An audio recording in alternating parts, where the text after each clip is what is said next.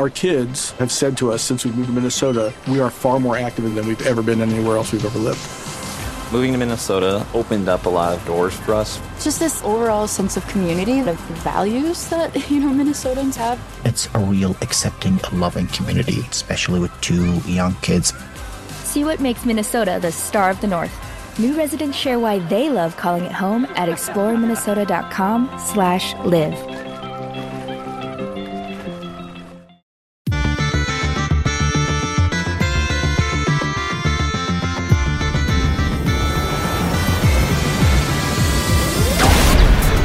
Hello and welcome to the EDH Recast. My name is Joey Schultz and I'm joined, as always, by my fantastic co-hosts.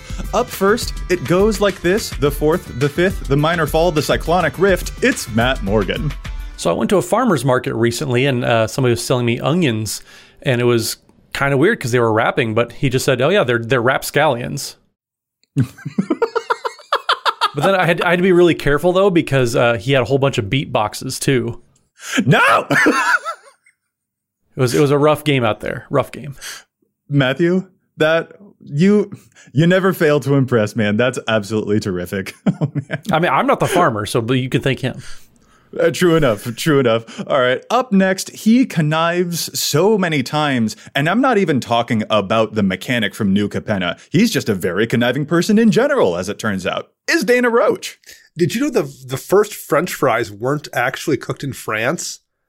They were cooked in Greece. It's all about the location. I, it's all about the location.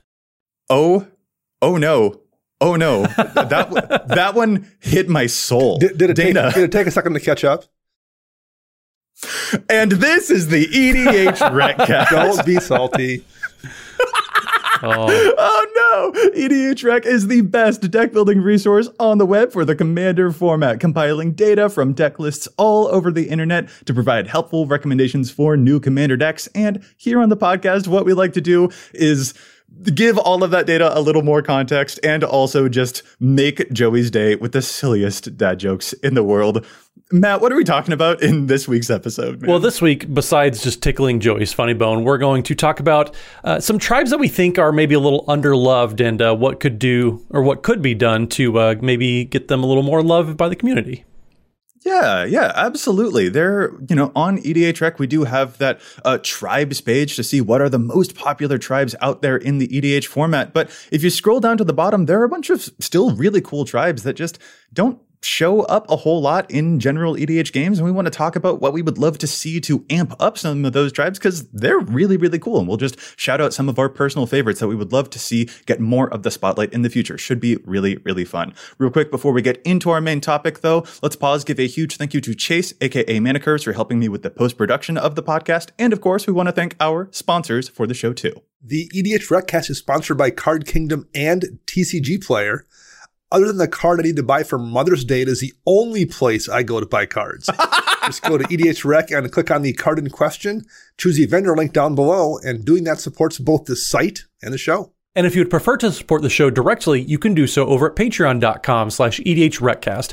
It's just a great way for you to support the show directly while also getting yourself some awesome perks like joining the Discord community where we can talk about the game that we all love, maybe find some games that you can play with like-minded players. It's an awesome feature there. There's all sorts of different tiers over at patreon.com slash edhrecast. It's just a great way to support the show. And you can also get those beloved, those highly desirable, those brag note to your friends type of shout outs that we do every single week. So this week, Roven Brinkman, thank you so much for your support. We definitely appreciate it. And uh, glad that we could bring you on board and uh, getting all these dad jokes.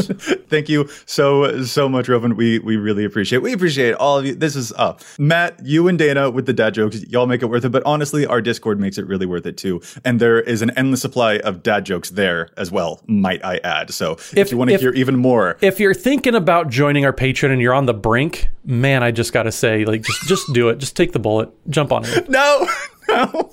We are done.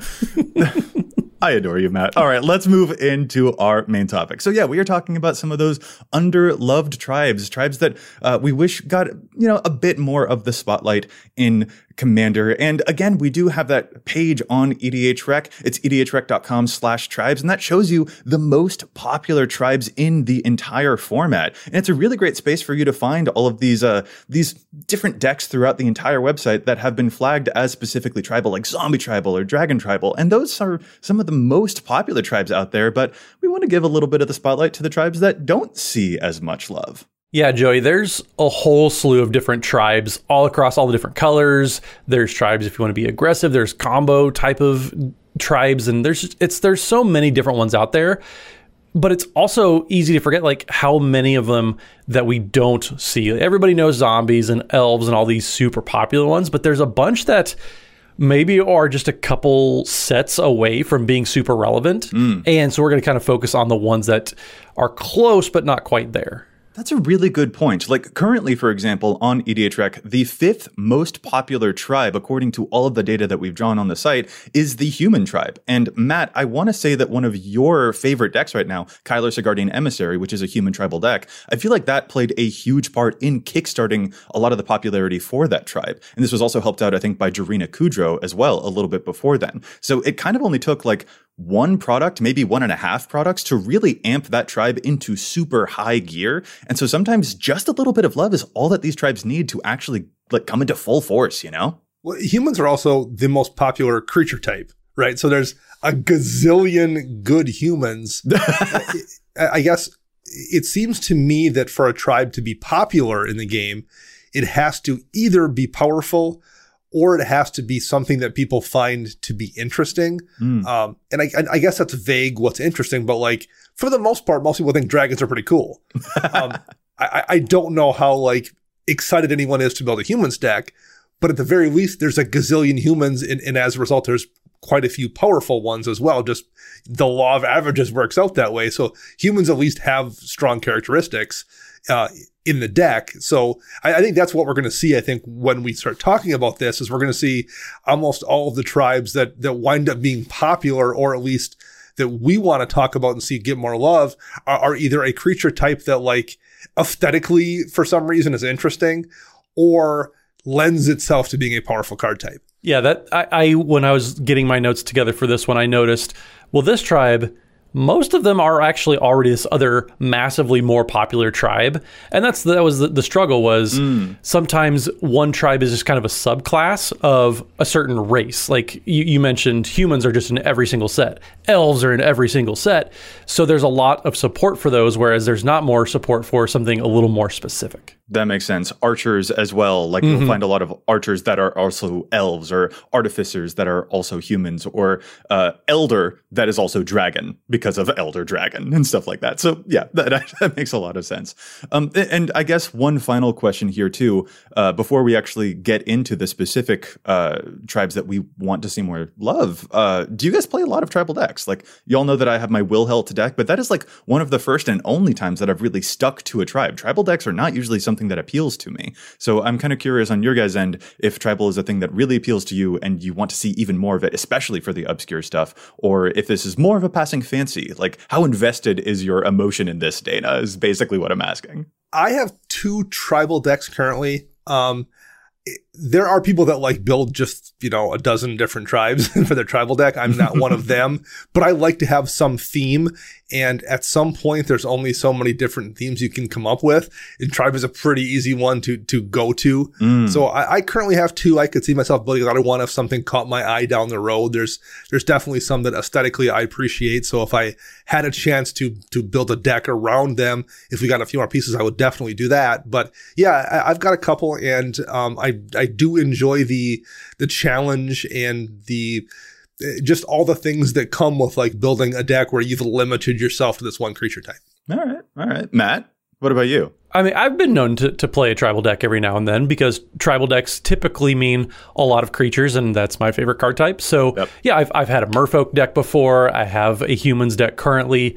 I've played all sorts of different tribes. It's it's it's a fun too. It, it- like it's it's very easy to give a deck an identity because you're you're latching onto this one specific tribe uh, that you can kind of take everything and run it with it. So yeah, tribal decks are fun. It, they're one of the most popular types of decks. Like if you're going to stick with a theme and you go to a Magic Fest coming up later this summer, for example, chances are every pod's probably going to have one tribal deck just by the law of averages, by the amount of decks we see coming in, and the amount of decks that fall into uh, any of these these tribal deck categories. Yeah, yeah, fair enough. To be honest, it feels to me like this is uh, part of my journey as an EDH player is branching into the tribal space a lot more because dang it, Wilhelt was really, really fun when I built it. And I'm like, I think I need to start doing even more of this. And I would love it if it happens with some more of these more obscure tribes. So Wizards, let's give them some love and let's show you the tribes that we would love to see more love for. Dana, how about you kick it off? What is a an underloved creature type in Magic that you would love to be able to get more support to build more of an EDH deck around. Well, so I, I talked about how I have two tribal decks right now. I, I have a a Sphinx deck in Azorius, and I have a Dragon tribal deck, but it's in Dimir, which isn't the most dragon friendly um, Huh. uh, color pair, but but that that makes it fun for me too. That makes it interesting. Um, if they they suddenly gave me a little more support for Gorgons, I would for sure build a Gorgon deck. I, I don't know what it is about the the creature type, but I find it interesting. I, it, it's kind of a weird, unique thing that has a pretty long history in mythology. Um, it doesn't really, it's not really like anything else. You know, there's, there's a lot of overlap between some, some different creature types. There's just not a lot of things that overlap really with Gorgons. I think that would be a super cool thing to see more of. I think they kind of have a niche already. We've seen the very first Gorgon was way back in the legends. It was Infernal Medusa and it had Death Touch, which is kind of logical with Gorgons already. So you could go that route. That could, that could kind of be part of their identity. Um, there's a legendary Gorgon named Visara the Dreadful in, in mono black that has basically the Royal Assassin ability. You can tap to kill a creature. That also kind of makes sense with Gorgon. So there's definitely a space involving killing creatures that they could explore more with Gorgons as well. So that would be one I would really enjoy if they would just put a little more effort into it. There's already a good amount of bodies out there that you could fill out a deck with. But if there was some commander, I think that that cared about other Gorgons and maybe cared about them killing creatures, I'd be all on board with that for sure. Yeah, the fact that there's 19 total Gorgon creature cards out in Magic right now probably makes it a little hard That's all. to to build. Yeah, that's all. That's all. At least that's what Scryfall tells me. So and, and I will I will note when I first built my Sphinx tribal deck back, you know, we're talking like six or seven years ago, there was I there was less than thirty. Um, be, because I was running the mono white Petra Sphinx in the deck to have enough uh, enough bodies. Um, so I, I mean, I'll I'll build a tribal deck if there's only 19 options. I'll do it if that, that's what I have to do. don't don't don't don't don't dare him. Yeah. yeah, yeah. Don't you don't threaten me with a good time. I'll figure it out. Yeah, and th- there are some really awesome Gorgons in the format too. Like Archetype of Finality is the most popular Gorgon in the format. And that one gives all of your stuff Death Touch and takes Death Touch away from all of your opponents. And that's straight up a card that I've considered using in a lot of my decks, especially if the decks have like big trampling creatures. Like, ooh, that's a really lovely mix.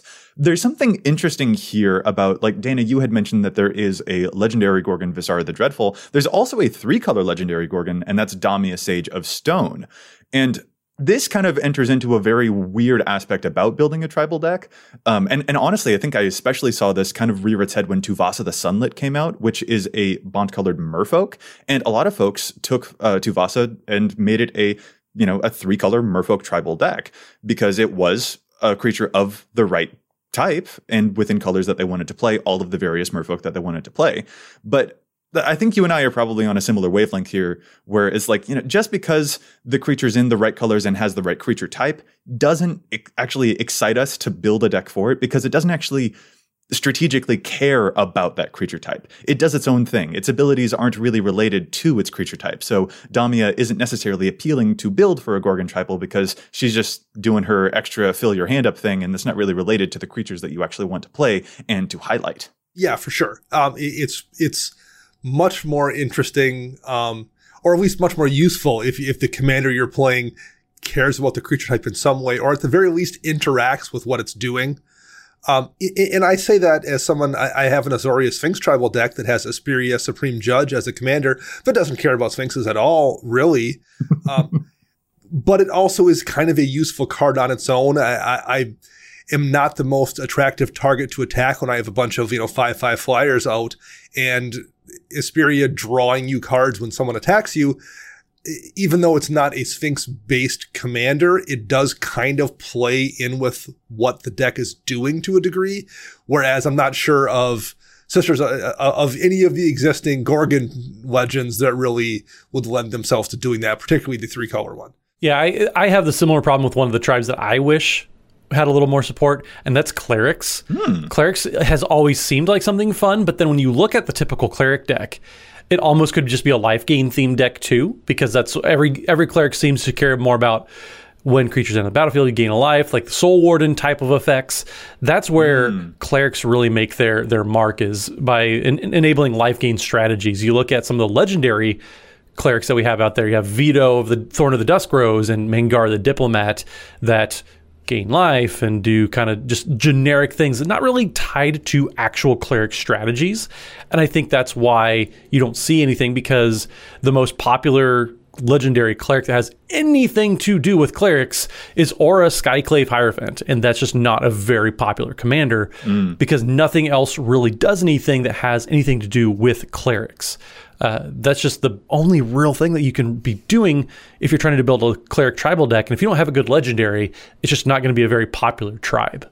Well, and especially what this kind of points to here. So Orah Skyclave Hierophant is kind of interesting. Like, and I think it's really right up my alley as an aristocrats player. So four mana, three, three lifelink. When it or another cleric you control dies, you return a cleric card with lesser converted mana cost from your graveyard to the battlefield. And like, as an aristocrats player, I'm just like, oh wow, this, this seems like an amazing dance. But Matt, I know that you are not necessarily the biggest aristocrats fan. So it feels as though the theme that the clerics would have for you is a little bit shoehorned into either life gain or into this aristocrat stuff or, or, or into both. And so it isn't just like it needs a legend to help out the tribe. It also needs almost maybe a little bit of a diversity of the legends to help out the tribe in order for you to find a plurality of things that you could be doing with it. Yeah, if you look at the typical humans deck, or humans page, I should say, with all the legendaries, they're doing a, a manner of different things. Whereas if you look at clerics, there's only one that actually says cleric in the text box beyond the creature type on itself.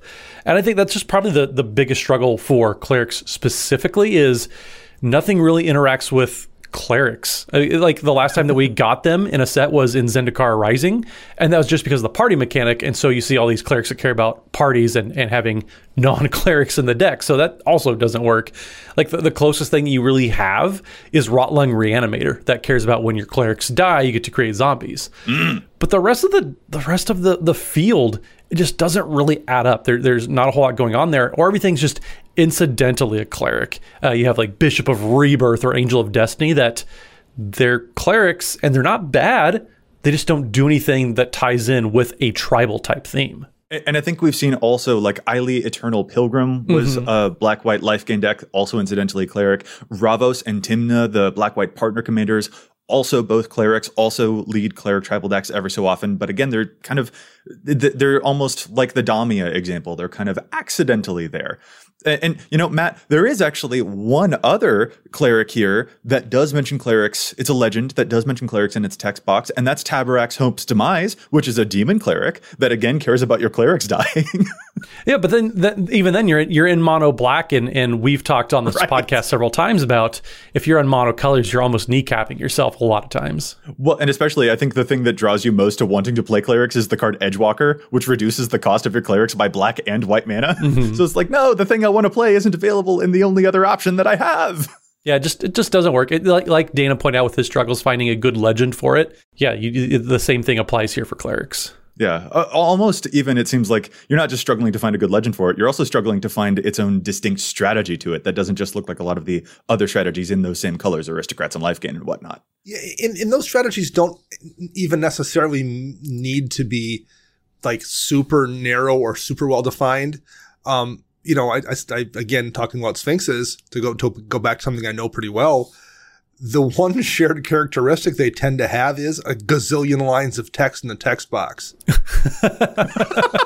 I mean, not all of them. You know, there's there's obviously consecrated sphinx just draws you a bunch of cards, Eh, but like a lot of them have really convoluted ways to do fairly simple things, and that's kind of what the the the overarching theme of that deck is is a bunch of sphinxes that many draw you cards and most of them do it in a kind of annoying way. Um, but that is a theme to a degree, like that, that feels very Sphinx like, making you read a bunch of words to do something. Um, so like there are ways to, to make a co- cohesive tribe without it being as, as clean cut as, you know, elves being mana dorks or something. Um, Mm. so there's, like I said, there's ways to define it. Uh, There's just a lot of tribes that haven't quite done that yet. Yeah, that that makes a lot of sense. And for the record, that is one of the things that I do like find most appealing about tribal decks in specific is like the ways that they craft those themes is very interesting. You know, the fact that dinosaur tribal is always built around that enraged where you want them to be dealt damage, or the fact that zombie tribal is built around so much necromancy. Like those are things that definitely appeal to me about tribal decks. So I, I also get the struggle of wanting to find a, a specific one that maybe isn't too specific, or at least that has a, a unifying element that the commander also allows you to luxuriate in for a while. So yeah, the struggle is real, is basically what I'm saying. Um, I'll move on now to. I worry about you guys judging me for this one, but a, a, a creature type that I would like to see a bit more love for is actually specters. Huh. So, like Hypnotic Spectre, for example. Hypnotic Spectre, of course, being the amazing and famous three mana 2 2 Spectre that when it hits an opponent, they discard a card at random. Or there's Night Veil Spectre, which steals cards from the top of your opponent's decks. Or there's Fell Spectre, which again makes your opponents discard cards. And this is a whole tribe of things that care about your opponents discarding cards. And that is not usually the type of game that I like to play. Like, I am not a Tiny Bones player, I am not a Tergrid player. But man, Hypnotic Spectre gives me those back in my day feels, which is a rare thing for me, especially compared to Dana over here. Yeah, I, listening to you set it up, like wanting to have a, a Spectre tribal deck, all I heard was basically you just want to build a deck full of alpha beta cards. That's all I heard. well, no, there's also like Blazing Spectre and Sedraxis Spectre, and there's a whole bunch. And I think it would be cool to be in like blue black specters or or in Grixis specters and like no, honestly, it is a little bit back in my day. Like I, I played Shimian Specter back in Future Sight. You know, like I actually I do want to play with these cards again. But the the stopping point for me is that like how do you make it fun though? Like, because making people discard cards is not always the most fun for me. Like, I want to love this tribe, but I need to find a way that would make it fun as well. But it, it is worth noting this is a situation where you have a tribe with a very specific visual element. Everyone kind of knows what a spectre looks like. It, it's it's something that you can kind of mentally latch onto. And since way back in Alpha, for the most part, they've all done the same thing with the discard effect. Mm. There's a cohesive theme that runs through them too. So like that's the kind of thing that I totally understand why you'd want to make that deck, even if it doesn't play the way you maybe like to play. I do get what's appealing about the other two things for sure. Yes. And for the record, this is a tribe that technically has a legend. Urgoros, the empty one, is a six mana specter that makes an opponent discard a card. And if they can't, you'll draw a card. And it's like, okay, woohoo. It's still more like, I, I don't know. I'd want, if there was a leader for this tribe, I would want it to give me more fuel to make people discard and punish for the discard, but like not completely knock my opponents out of the game. I want my opponents to have a hand. I want them to also enjoy the specter stuff. I want the specters to be a fun spectacle, basically. Well, Joey, it's also probably not a very good sign that the most played Spectre tribal commander is actually not even a Spectre. It's Crosis the Purger, which is a Grixis dragon from Oh, yeah. back in like Apocalypse, I want to say. So yeah, it, there just there, there aren't a lot of options. It's it's another case of if there was a good legendary for the tribe, it probably would push more attention into the tribe because we've seen a few times over and over again how having a an interesting legendary creature for the, that tribe that they're supporting is going to drive the numbers on that. Yeah. But actually, Crosis the Purger is a great example of another thing that sometimes gets in the way of some of these tribes that could use more love. Crosis has an effect that also makes your opponents discard a bunch of cards from their hand whenever it hits someone. And then, you know, I mentioned Tiny Bones earlier as well. That is a discard deck as well. So, like, the thing that Spectres are doing is already its own fully fleshed out archetype. So, like, this is, you're kind of climbing uphill if you want these creatures to get any amount of spotlight because there's already a whole other thing going on out there that is already kind of a little bit like better and more realized, more fully realized than what those specters would actually be able to do. So in some cases, when it comes to the tribes that we want to see more love, there's other stuff that's kind of like doing what they do a little bit better, which forces them to find a new direction. And that's a reality that I have to live with. Uh, but I, I don't know. I still hold out hope that one day we'll have a new and slightly different, but also interesting take for for my fun specters just haunting the airways. One thing I think be useful to talk about here for, for a few minutes is to to note that even if you're you're the, the tribe that you're thinking about making, whether it's you know gorgons or specters or or clerics, whatever it happens to be, if you do decide to commit to that deck, despite maybe not having all of the pieces, there's still a lot you can do with that deck. There's plenty of cards out there that have been printed that just generically care about you picking a creature type. Mm. So, you know, name a creature type and destroy all creatures that aren't of that type or something.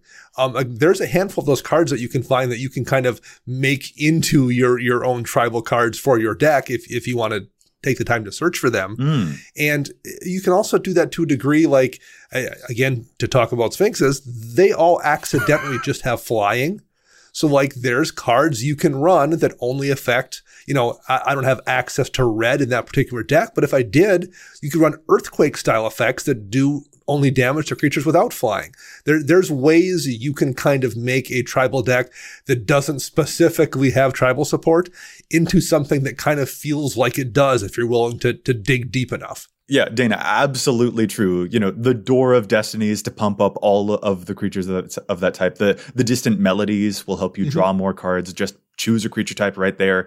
I mean, heck, uh, Reflections of Littjara doubling up the spells that you cast of the creature type that you choose. And those are just some of the examples that I pulled out from blue. There's a whole bunch of other things, amazing stuff that you can do. And you can even pick out some cards like uh what is it, conspiracy sets uh, every creature's type to a specific type that you choose as well. Like there are a bunch of really fun tricks that you can pull off. Heck, if you wanted to build a wizard tribal deck that didn't have any wizards in it by using those conspiracy type cards to turn everything into a wizard, like that could totally work. I'm sure that Inalla Archmage Ritualist would have a field day with that. Like you can certainly force a whole bunch of these things here. I think that there is maybe a little bit of a psychic onus sort of like somewhere in the back of my mind that makes me like makes me want the support to come from not just myself, if that makes sense. Like, I don't want to feel pressured to overload a deck with a bunch of changelings just to hit a, a, sizable enough number of creatures to make the tribal elements of a tribal deck work. So it's an uphill battle, but certainly a battle that is worth fighting. Yeah, and I think when you go that route as well, I think at least for me, there's definitely something satisfying in in kind of making it your own creation in a way. Um, you know, there's nothing wrong with with running the most popular tribal commander for a the most popular tribe. You know, like that. that I have no inherent issue in someone doing that. But but at least for me personally, I, I don't take any satisfaction in in that. Whereas I do really find it to be rewarding to to build a Dimir dragon deck or something like that is enjoyable to me. So um, if you're someone who enjoys that creative aspect of deck brewing, that, that's definitely one way to uh, to get that that kind of satisfaction hit is finding a way to make a tribal deck that maybe doesn't have the support or at least doesn't have support in the colors that you're building it in. Yeah, absolutely makes sense. All right, this is interesting stuff. And there are a few other tribes that we want to shout out as well, but we're about partway through the episode now, so I think it's high time that we pause and challenge some stats. It's just one of our favorite things to do here on the podcast because there's so much data on EDHREC. Sometimes cards see too much or too little play, so we love to challenge those statistics. Hey, uh, Matt, how about you start us off this week? What's your challenge, man? So, my challenge this week actually comes from another line or another uh, entry, I should say, in the long line of anti treasure cards. Uh, so, Andrew Cummings, if you don't follow him over at Brews MTG on Twitter, you're really missing out on some really good opportunities to find these long forgotten cards, the Dana specials, these cards that are 30 cents, they're going to just creep up, they're going to do a lot of work for you. One that I think just does so much work in this treasure meta that we're finding ourselves in is Titania's Song. So Titania's Song is three and a green for enchantment that says each non-creature artifact loses its abilities and is an artifact creature with power and toughness equal to its casting cost, or con- mana value, we should say now. uh, if Titania's Song leaves play, this effect continues until end of turn. So if you have all these tokens running around, all these food tokens, treasure tokens, whatever else is going around there, this turns them all into zero zero creatures. It's just a pretty powerful effect because the nice thing about it is, too, because of state based effects, that uh, Prosper player, for example, your opponents don't have a chance to respond once this is already on the battlefield. So if they create a treasure token and the, they can't respond, they can't sacrifice it before the state based effects finally clear out. So if they make a treasure token while this is out, they're not going to be able to, to take advantage of it. Uh, so Andrew does mention uh, if every, if your playgroup is getting a little too treasury, give it for give it a go. Uh, it's currently be played in less than 700 decks, which I think puts it into Dana territory as far as the amount of decks that it's played. It also hasn't been reprinted since like Chronicles or something like that. So it's an old card. It's not played very much, and it's good against treasures, which is what the popular thing is to do. So if those those are things you like to be doing, you have a lot of folks that are getting kind of carried away with New Capenna and all the treasures that are in the deck or in the set, not including the treasure tokens that you're making in the set. Uh, give Titania Song a try. It, it's so much a data card that I actually ran it in my Enchantress deck. Um, so yes, it's it's a card that I, I love, and this was well before Treasures. I ran it just because I didn't have any artifacts in the deck, and it was a way to turn off mana rocks and kill them if I had a board wipe. So it's an excellent card that's just gotten even better because it just by default kills treasures and keeps any new ones from coming into play as well. Mhm. Excellent card, good pick, Matt. That's terrific and scary. Very scary, yes. All right, I I think I'm going to uh, move to my challenge now. And my challenge here is our listener submitted challenge. And it comes to us from one Gabriel GS from our Discord, who has another very Dana esque three mana enchantment. So, Matt, you and I are on a wavelength. We're trying to out Dana Dana this episode. And so is our listener, Gabriel. Gabriel suggested a card called Hand to Hand, a three mana red enchantment that says instants and abilities requiring an activation cost cannot be played during combat. This is a simple little red aggro style card to prevent your opponents from playing those fogs or those very famous Inkshields while you are trying to slice their life totals all the way down to zero. If you are a very combat focused deck and you do not want your opponents to mess with your combat, this is absolutely the type of enchantment for you. Uh, Gabriel specifically shouts it out for the commander Marisi Breaker of the Coil, which is the goad kitty. And especially uh, an amazing thing to highlight about this card is again the fact that it stops those activated abilities. So this, for example, during combat prevents opponents from using sacrifice outlet shenanigans during combat. It's only showing up in get this 74 decks. only 74 decks using this card hand to hand. But I think that Gabriel has found a really great gem. And Dana, uh, we hope that you like it. I approve. well, uh, my card here today is going to play with something I talked about just a few minutes ago, and that's kind of the the make your own tribal deck. Um, and specifically, I, I want to challenge the stats on a card called Crackdown from way back in Mercadian's Mercadian Masques. Uh, Crackdown is two and a white. It says non non-white creatures with power three or greater don't untap during their controller's untap steps. Um, we just got a mono white angel tribal commander in Giada Font of Hope, and it's currently the second most popular commander from Streets of New Capenna. Um, Crackdown doesn't say anything about angels. It, it, it just says non-white creatures with power three or greater don't untap. But by default, if you are playing a Giada deck, your creatures are all white creatures, so it never affects you, and it affects everyone else. It's an example of a card that you can put in your tribal deck to kind of give it a little more tribal flair. It doesn't say anything about your tribe, but it's not going to affect them while it's going to affect quite a few other people. Mm. It's a very good card in general, particularly in mono white decks or a, a white something deck where the majority of your creatures at the very least are white or have white in their in their mana value. Um, and it's currently only in about 1300 decks in EDHREC. If you are playing something in mono white that's creature based um, and in the right meta where you see a lot of creatures, it, it's a really, really useful card. And I, I think it should see more play, particularly in Giada decks, but in, in a lot of mono white creature decks, 1300 decks, and it should see more play. Well, here's another place that I would also submit as a place to uh, put those as um Treefolk Tribal as well, like Doran the Siege Tower, for example. Like, you know, this is a card that keeps things from untapping if they have power three or greater. Well, your tree folks have big butts, but they tend to have like zero, one, or two power. So they would also be very, very unaffected by this. And that could be another sneaky way to get around it. Absolutely. Alrighty, fun stuff. But hey, we're gonna get back into our main topic. We are again talking about those underloved tribes. And Matt, let's pass the ball back to you. What is another creature type that you wish was getting more love from Wizards of the Coast that you would love to build a deck around if it got more support? What's going on in your head, dude? Well, this is one that we had mentioned. It's it's a you could build this tribe, but more more often than not, it ends up as a different tribe altogether, and that's druids. So if you look at the typical druids on Scryfall or, or the the druid page on EDHREC, they're all stinking elves. Every like like there's three non-elf druids, and so it's just so hard. You end up almost turning yourself into well I'm, I'm just playing a bad version of an elf tribal deck because you're focusing on the wrong tribe in the deck because oh, yeah every single stinking druid is just some mana dork Llanowar elf type of creatures that just you tap it to make mana and that's it there's Ugh, this is this is the the tribe that I wish had its own unique identity beyond being able to make a bunch of mana.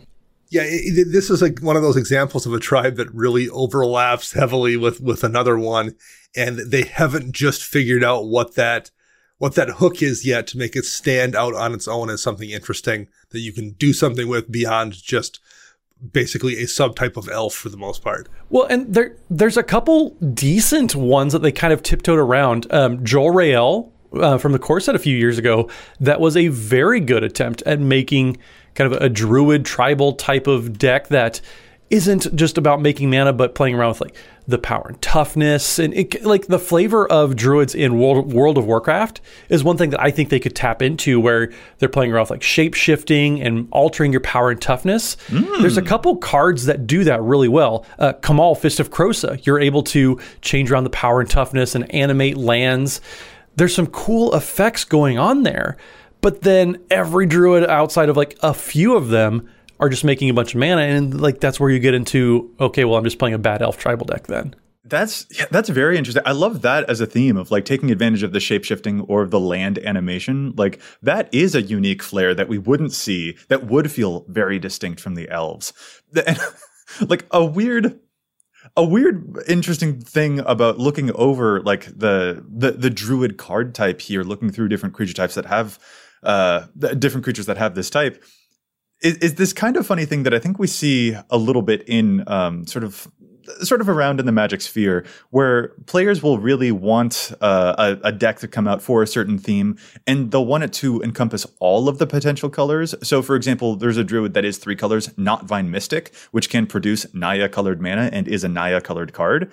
But like I don't know. Looking over all of the druids, I would totally want, if this did get more support, I would want it to be a mono green deck. I wouldn't want it to flex too hard into other colors just to potentially play one or two other of those druids that happen to be just slightly off color. I'm like, I, I would love for the tribe to like, you know, it sticks to exactly the one thing. I, I, mm-hmm. I appreciate restraint when it comes to some of the support, if that makes sense. well and sadly the only legendary druid that has anything to do with any sort of druid strategy is Seton Krosan Protector that uh, you can tap an untapped druid to make a green mana. So that's not particularly exciting.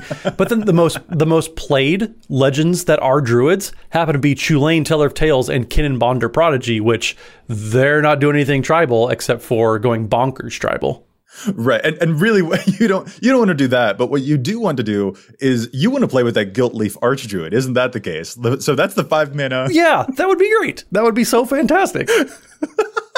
That's the that's the 5 mana 3/3 elf druid. Whenever you cast a druid spell, you can draw a card and you can tap 7 untapped druids you control to gain control of all lands target player controls.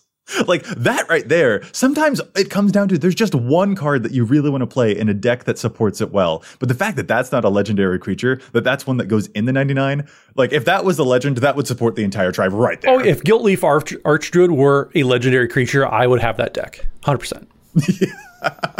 WotC, make a, a, a good legend that cares about druids so that Matt can steal all of my lands. Wait, why am I supporting this? I don't actually want you to do that. Never mind, Matt. You're this is sneaky evil. They, they don't listen to us anyways. That's fine.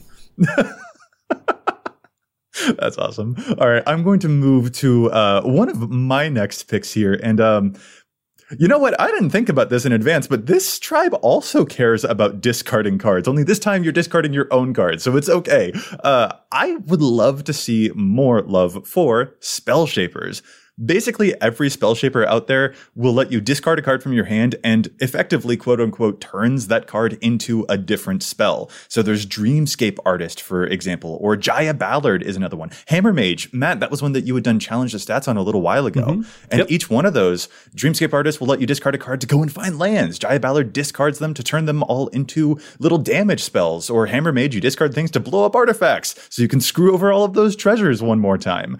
These are just really fun abilities, but I just I don't know how you're going to give a- enough love to this tribe other than it needs a lot of fuel and it needs a, uh, a, more unifying theme. Maybe that lets you activate them multiple times. Like, I don't know. This is a strategy that I would love to build around, but you have to find a way to make sure that it doesn't just immediately run out of gas. There's a, a lot of potential here that I just feel hasn't been tapped into. It's also an older tribe that we haven't seen a lot of new versions of, of those cards in recent years as well. So I wonder if it's it's gotten forgotten a little bit as a creature subtype um, at least by the average player, WotC very rarely forgets these things, and we tend to get the occasional member in a master in a new master set or something like Commander Legends that, that we got a few years back. There was spell shapers there. Um, but yeah, it's it's definitely a tribe that's very very useful, and I've always thought spell shapers were a fun type. We just haven't seen a way to make them into a cohesive deck. But the fact that they have kind of a very similar ability. There's definitely probably something mechanically that someone could find to, to, to make work with that kind of discard a card to do a thing. We just haven't seen it yet. But at some point, I, I, I would not be surprised to see something work out.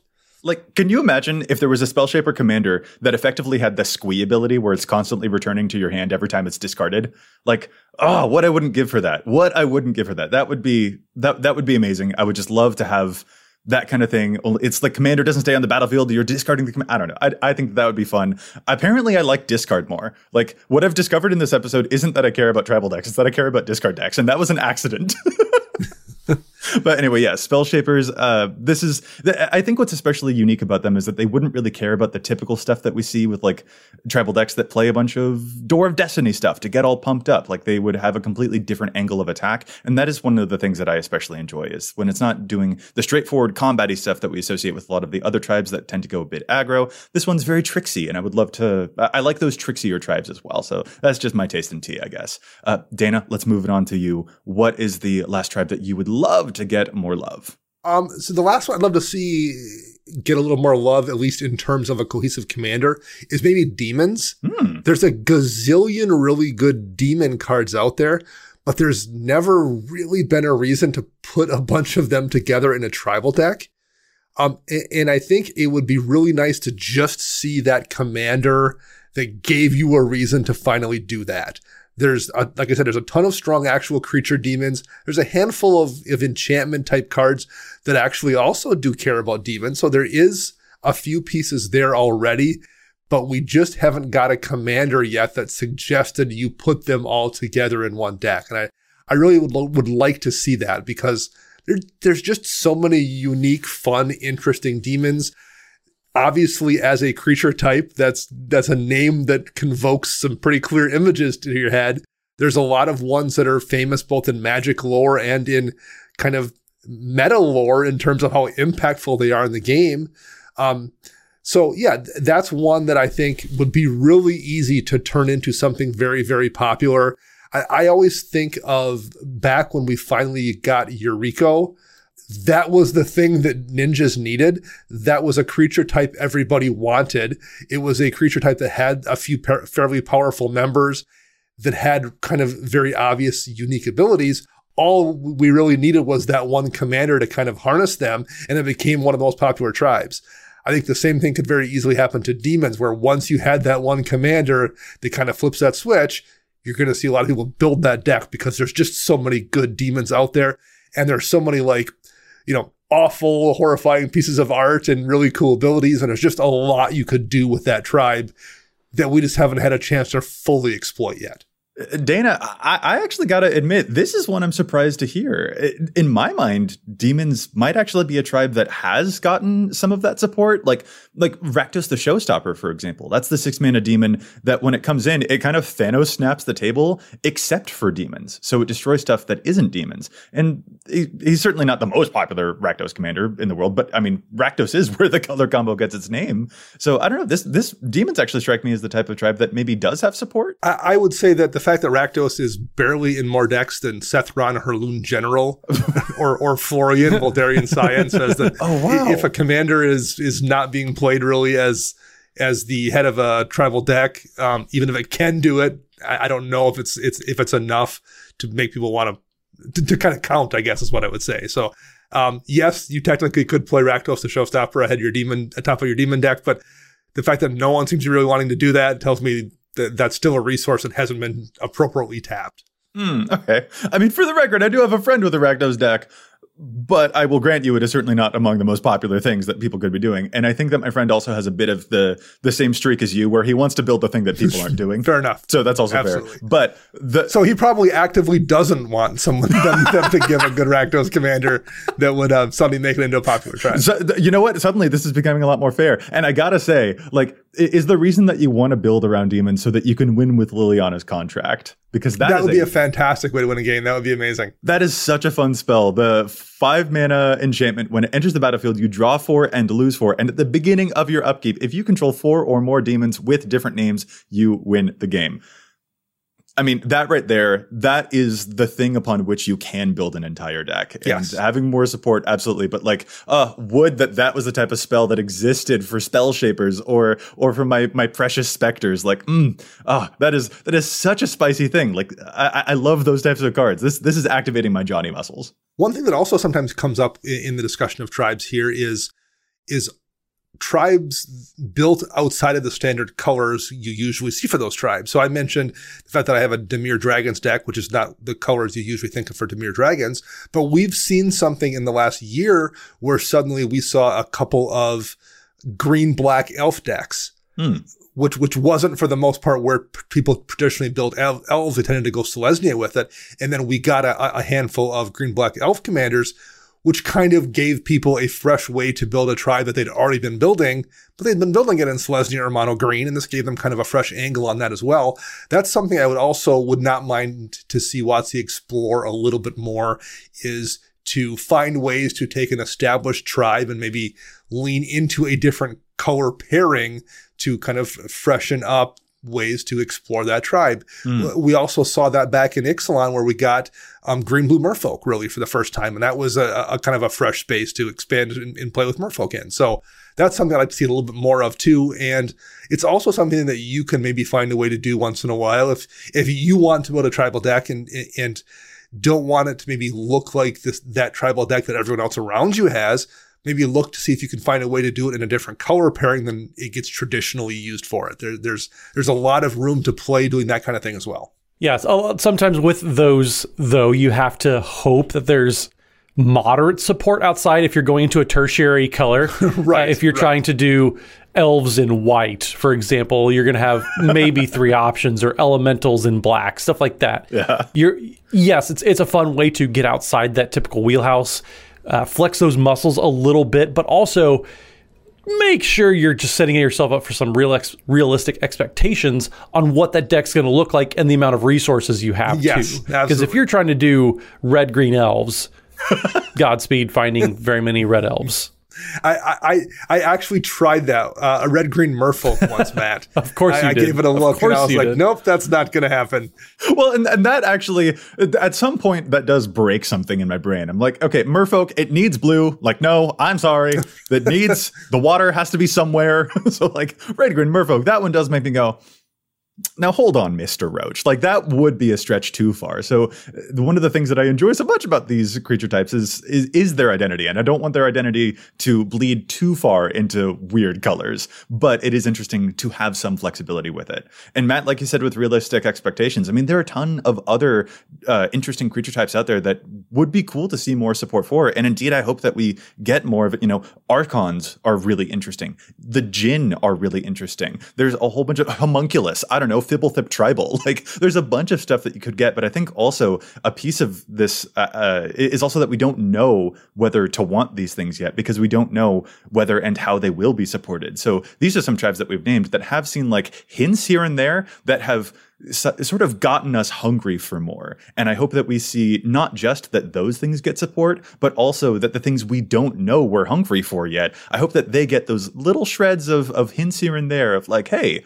maybe Fibblethip homunculus deck could be a thing at one point. And it like kind of teases it and then it delivers. Like that is especially one of the things that I want to see from Wizards of the Coast is a little bit more, just just like a quick hint before it delivers the full meal. Because I think that's a great way to design stuff and to get our, our brewing muscles going. Well, and that's kind of one of the worst feelings too, is when they introduce or reintroduce a tribe that I'm I'm sure that the typical player can anticipate is going to be fairly popular. Like making dogs a full fledged tribe instead of hounds and whatever else was before, knowing that that was going to be f- a fairly popular move, but then not giving us a real good dog tribal. Yes, we had Rin and Seri that that, that was a good uh, start, but not having a lot of support to really take it off and run with that new tribe that we just got.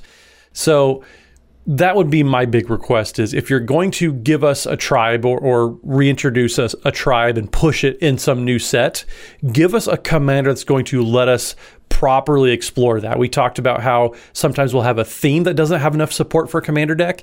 The same definitely applies when it comes to giving us a new tribe. Well, and especially the diversity of options does a lot. Like so many zombie tribal commanders existed in the format before I ever built a zombie deck, but for some reason none of them actually hit my heart until Wilhelt the Rotcleaver came out. So like sometimes it does require also that repetition and those those slight changes here and there because every single zombie tribal deck is actually doing something very different, even if they are all playing with some of the same cards. So sometimes it isn't just that it needs an initial amount of support, it also needs multiple instances of support so that you can see which of those things does in fact most appeal to you. And that's a good lesson for us to take away as well is that th- these things don't just need the initial support, they need continued support. We need to see a c- commitment to the theme as well from players and also from designers so that we can find these things that we didn't know that we would love as much as we do. Because it's a really fun journey when you when you finally hit those. Mm-hmm. And hey, you know what, listeners? We again encourage you to go to edhrec.com slash tribes to check out those most popular tribes and those least popular tribes and see maybe there are some hidden gems there that, again, we don't know that we'll actually love as much as we do. So that could be a really fun resource for you to find more stuff that will be super entertaining. But hey, fellas, for now, I think we've probably talked enough about all of the uh, all, all of the tribes that we hope get some support. And it seems like what Matt, what I think you might be really eager for is to play your current tribal deck and, and then just totally trounce me with Kyler Sigardian Emissary. A- am I hitting on the right note there? That's, Does that sound about that's right? That's never a bad time, no. So yeah, that, we'll, we'll, we'll go with that. Yeah, yeah, just about. And also, Matt, I'm just really proud of us that we both found cards for our challenge the stats this week that were in fewer decks than the card that Dana chose. Ain't that interesting, Dana? Who's Mr. Hipster now? That is a rarity. I'm just going mainstream. we are the, how the turn tabled or, or something to that effect. yes, indeed. All right. With that, let's call this episode to a close. Fellas, if our listeners would like to get in touch with us, where is it that they can find us all? Matt? So you can find me on the Twitters at Mathimus55. That's M A T H I M U S 55. And don't forget, Wednesday evenings, we are streaming over at twitch.tv slash EDHRecast. We have guests on every single week, and the guests are probably more fun to watch than we are, to be honest. But that's all the more reason to tune in on Wednesdays. And Dana. You can find me on the Twitter birds at Dana Roach. You can find me on my other podcast, CMDR Central, and writing articles for EDHREC and Commander's Herald. And all of us together can be found at patreon.com slash EDHRecast. And I'm Joey Schultz. You can find me at Joseph M. Schultz on Twitter, and you can find the cast at EDHRecast on Facebook and on Twitter. Plus, if you've got a question for us, you can contact us at EDHRecast at gmail.com. Our thanks go out once again to Chase for assisting me with the post production of the show. You can find them online at Mana Curves. And we want to thank our sponsors, TCG Player and CardKingdom.com. Plus, you can visit altersleeves.com slash EDHRecast for cool, custom EDHREC sleeves. Listeners, we would love to hear from you about which tribes you would love to see get more support in the format, and we'll be back at you next week with more data and insights. But until then, remember EDHREC your deck before you wreck your deck.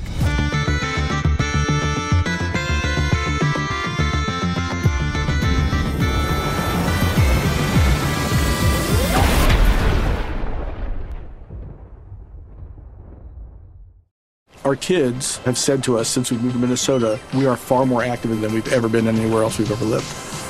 Moving to Minnesota opened up a lot of doors for us. Just this overall sense of community, of values that, you know, Minnesotans have. It's a real accepting, loving community, especially with two young kids. See what makes Minnesota the star of the North. New residents share why they love calling it home at exploreminnesota.com slash live. Our kids have said to us since we moved to Minnesota, we are far more active than we've ever been anywhere else we've ever lived. Moving to Minnesota opened up a lot of doors for us. Just this overall sense of community, of values that, you know, Minnesotans have. It's a real accepting, loving community, especially with two young kids. See what makes Minnesota the star of the North. New residents share why they love calling it home at exploreminnesota.com slash live. Our kids have said to us since we moved to Minnesota, we are far more active than we've ever been anywhere else we've ever lived. Moving to Minnesota opened up a lot of doors for us. Just this overall sense of community, of values that, you know, Minnesotans have. It's a real accepting, loving community, especially with two young kids. See what makes Minnesota the star of the North. New residents share why they love calling it home at exploreminnesota.com/live.